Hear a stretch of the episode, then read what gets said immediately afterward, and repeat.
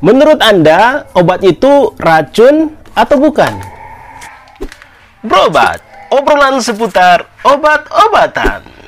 Ketika mendengar kata obat, maka yang muncul di benak kita adalah sesuatu yang bermanfaat, sesuatu yang menyembuhkan penyakit yang kita derita. Apalagi jika obat tersebut diberikan oleh seorang dokter, maka kita pasti akan menerimanya. Sebaliknya, ketika mendengar kata racun, maka yang ada di benak kita adalah sesuatu yang bisa menyebabkan keracunan, bisa menyebabkan penyakit, bahkan bisa menyebabkan kematian.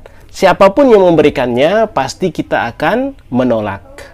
Dalam Kamus Besar Bahasa Indonesia, obat memiliki pengertian yang beragam. Ada dari sisi farmasi, dari sisi istilah, kimia, dan lain sebagainya.